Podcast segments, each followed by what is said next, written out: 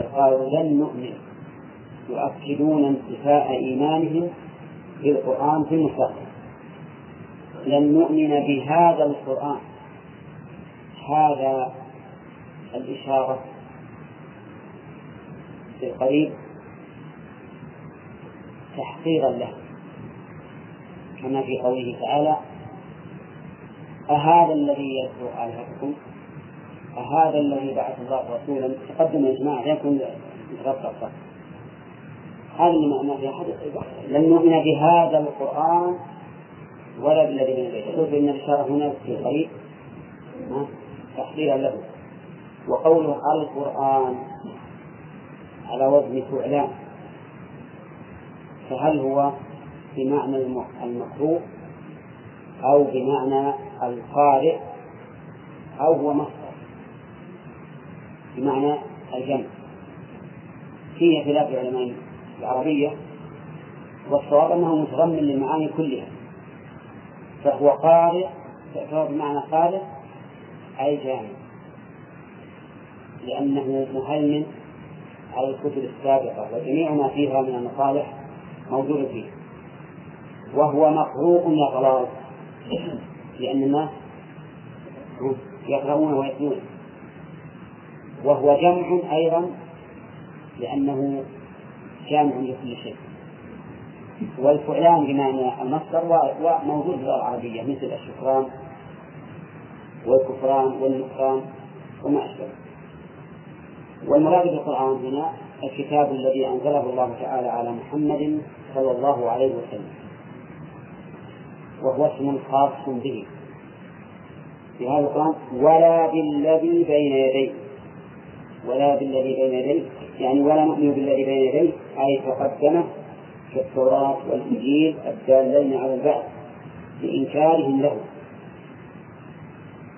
يعني ولا نؤمن أيضا بالذي بين يديه والمراد على المؤلف بما بين يديه ما سبقه وليس ما يأتي بعده. ما سبقه. من من من ما ما ذهب إليه المؤلف. ويحتمل أن يراد بقوله بما ولا ما ولا بالذي بين يديه أي ما يأتي مما أخبر به. فإن ما بين يدي الشيء مستقبله. كما قال تعالى يعلم ما بين أيديهم وما خلفهم. والمعنيان صحيحان. وإذا كانت الآية تحتمل معنيين صحيحين لا يتنافيان وجب حملها على الجميع. لأن القرآن شامل واحد ولا بالذي بين يديه أي ولا بالذي يأتي بعده مما أخبر به أو ولا بالذي بين يديه ما تقدمه من الكتب كالتوراة والإنجيل. قال الله تعالى ولو ترى قال المؤلف يا محمد إذ الظالمون الكافرون موقوفون عند ربهم. ولو ترى هذه لو شرطية. فعل شرطها ترى. والجازمة ولا غير جازمة؟ ها؟ غير جازمة وخبر خبر وجوابه محذوف. أي لرأيت أمرا فظيعا. لرأيت أمرا فظيعا وجواب الشرط في مثل هذا التركيب أعظم من ذكره لأن النفس تذهب في تقييده كل مذهب من الفظاعة والبشاعة. ولو تأتي اللغة العربية على عدة معاني تأتي بما شرطية كما هنا وتأتي ها؟ مصدرية. كما في قوله ودوا لو تدهنوا فيدهنون. وقول قول المؤلف يا محمد قصر المؤلف الضمير على الرسول صلى الله عليه وسلم. مع أنه يحتمل أن يكون المراد به إيش؟ كل مخاطب. يعني ولو ترى أيها المخاطب حال هؤلاء لرأيت أمرا كبيرا وقوله إذ الظالمون. إذ بمعنى وقت أو حين.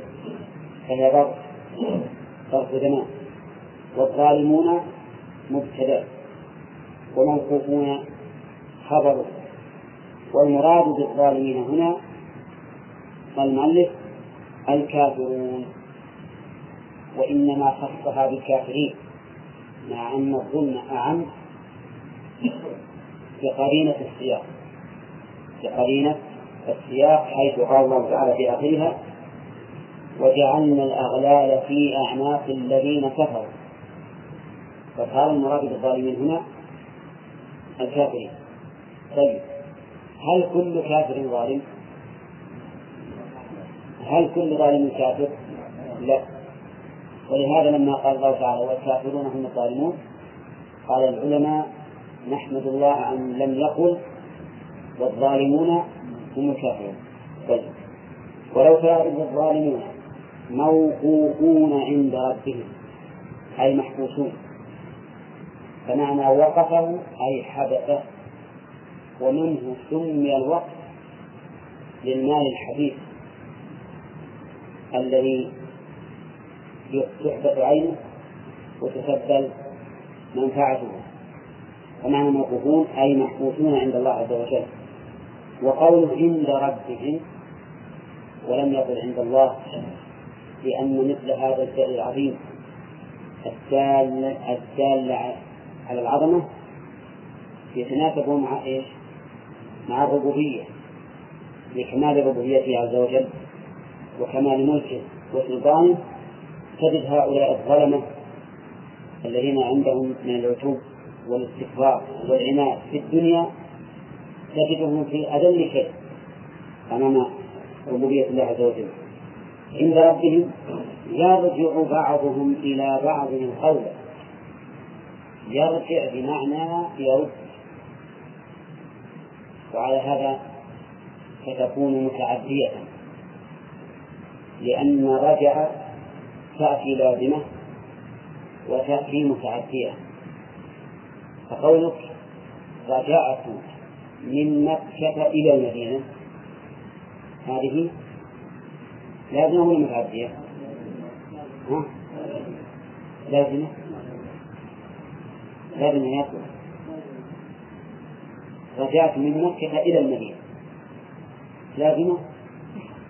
شو لازم لأنها لم تنقض المفعول وقوله تعالى فإن رجعك الله إلى طائفة منهم هذه متعدية وهنا قال يرجع بعضهم إلى بعض.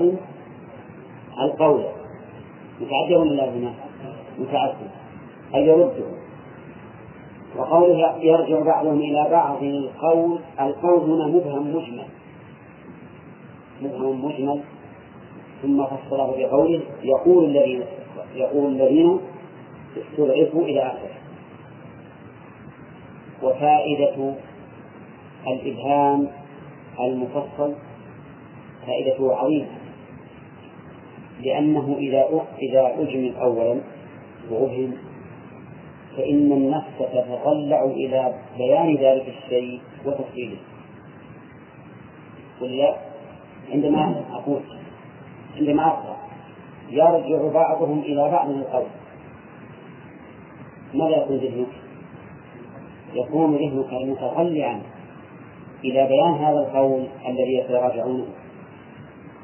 لكن لو قال ولو ترى إذ ظلموا موقوف عند ربهم يقول الذين استضعفوا هكذا جاءت لم يكن لها من التمكن في الذهن مثل ما كان لها حينما أدهم القول ثم ها ثم بين أو أدمن ثم فسر يرجع بعض إلى بعض القول ماذا يقول؟ يقول الذين استضعفوا الأتباع للذين استكبروا الرؤساء لولا أنكم صدقتمونا عن الإيمان لكنا مؤمنين بالنبي؟ لولا هذه شرطية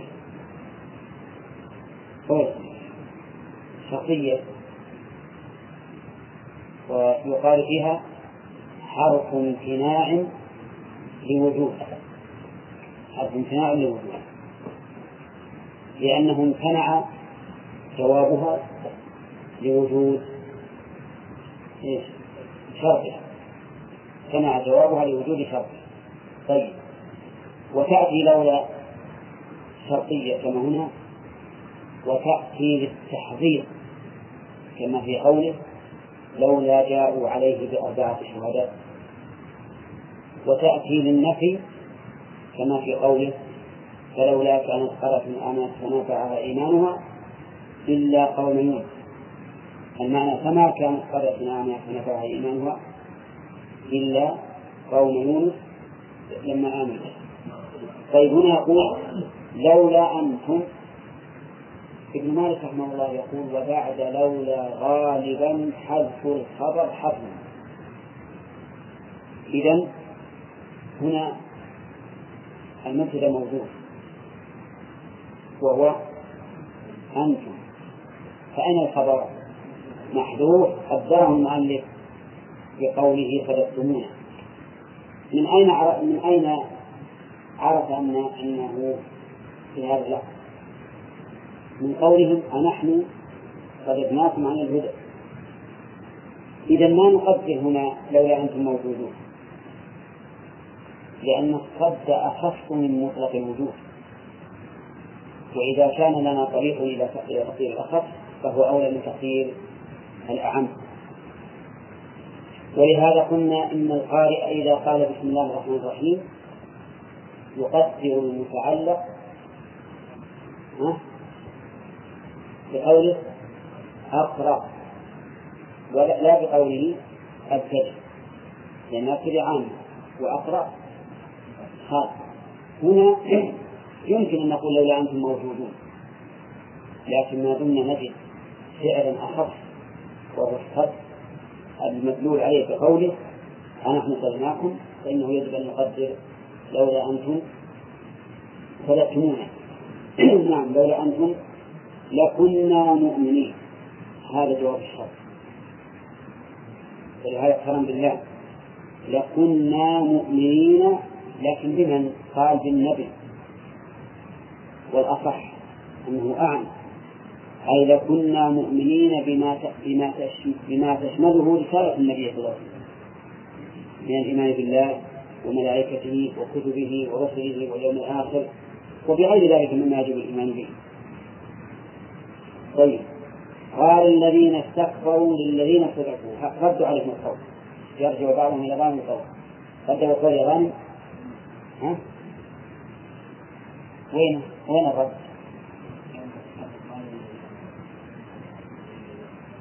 هذا يستضعفوا إيه ترى النوم إلى حضرة السرير ولهذا يقوم إلى الراس نعم. أولا ما هو النوم راح؟ يقول قال الذين استكبروا للذين استضعفوا. هذا رد لقوله. أنحن صدقناكم عن الهدى بعد إذ الاستفهام هنا بمعنى النفي يعني لم نصدقكم لم نصدقكم عن الهدى بعد جاءكم بل أنتم الذين اخترتم الكفر. وهنا صدق قول الله عز وجل إذ تبرأ الذين اتبعوا من الذين اتبعوا. فهنا قال أنحن صدقناكم. يعني متبرئين منكم. ولا أجبرناكم على الكفر. بل أنتم الذين اخترتم ذلك. وقول صدقناكم أي صرفناكم. وقول عن الهدى بعد إذ جاءكم هذا من جاء تحقيق مجيء الهدى ووضوحه وهذا إقرار من هؤلاء الرؤساء المفكرين إقرار منهم على أن الهدى قد جاء وبان ووضح بعد إذ جاءكم. لا المعنى في تقديرها؟ لا. إشارة إلى أن النفي إلى أن الإسلام هنا للنفي.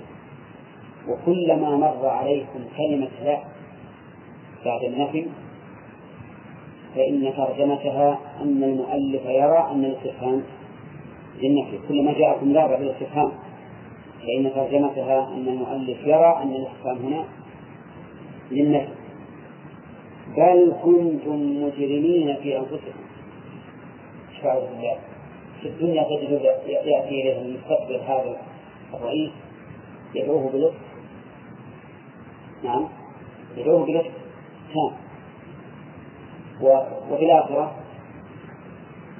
يلعن بعضهم بعضا. يلعن بعضهم بعضا ويتبرأ بعضهم من بعض انظروا إلى ملك غسان لما بلغوا أن النبي صلى الله عليه وسلم هجر كعب بن مالك. وش أرسل إليه؟ أرسل إليه خطابا رقيقا لطيفا. وقال له إنه بلغنا أن صاحبك قد هجر فتأتي إلينا نوافق. لأن نكون هناك سواء ولكن لم ينخدع كعب رضي الله عنه بإيمان. وخاف أن ينخدع في المستقبل فماذا صنع؟ ذهب إلى التنور وأوقد هذه النوار وهكذا كل شيء تخشى على نفسك منه في المستقبل. يجب عليك أن تدركه لا تقل إني الآن ما يمكن أفعل هذا الشيء أبدا. ولا يمكن أن أضل به. صحيح أنك في بادئ البث قد لا لا لا, لا تنخدع لكن الشيطان يعمل عمله. ولهذا يجب عليك أن تدرك كل ما تخشى أن تكون عاقبته عليك وفيه الحاصل أن هؤلاء في الآخرة ما يتوددون ولا يتلطفون ولا يفهمون هؤلاء الأتباع قال بل كنت بل كنتم مجرمين. والإجرام والذنب الذي لا يتفق نعم. قال بل كنتم مجرمين. وقال الذين استضعفوا للذين استكبروا بل مكر الليل إغراض على إغراضهم لو قال بل كنتم مجرمين. إغراض إيش؟ عن قولهم. لولا أنتم لكنا مؤمنين. ثم هؤلاء أغربوا عنه. يعني قابلوهم بإضراب آخر. قالوا بل مكر الليل والنهار أي مكر فيهما منكم بنا. مكر الليل والنهار. هنا المكر مضاف إلى الليل. على تقدير في على تقدير في لأن الإضافة قد تكون على تقدير منه وعلى تقدير اللام وعلى تقدير في فإن كان فإن كان الأول آه، من الثاني. يعني بأن كان الثاني جنسا للأول. إذا كان الثاني جنسا للأول فهو على تقدير منه. وإذا كان الثاني ظرفا للأول فهو على تقدير في وما عدا ذلك فعلى تقدير الله. عرفتم ذلك الآن؟ تكون إضافة على تقدير منه. إذا كان الثاني جنسا للأول. وعلى تقدير في إذا كان الثاني وعلى تقدير اللام. فيما عدا ذلك. فهمتم؟ خاتم حديث على تقدير من. كذا. ثوب حز على تقدير من. طيب. في نقر الليل. نقر الليل. أي نقر في الليل. نقر في الليل. ما هو المكر؟ قالوا في تعريف المكر أنه التوصل بالأسباب الخفية إلى الإيقاع في المقابل. هذا المقصد توصل بأسباب خفية إلى الإيقاع بالمقابل. يعني بالذي قابلك أو شيء تقول بالخصم كذا أنت. عجب الإمام. مكر الليل. أضيف المكر هنا إلى الليل. لأنه ظرف لأنه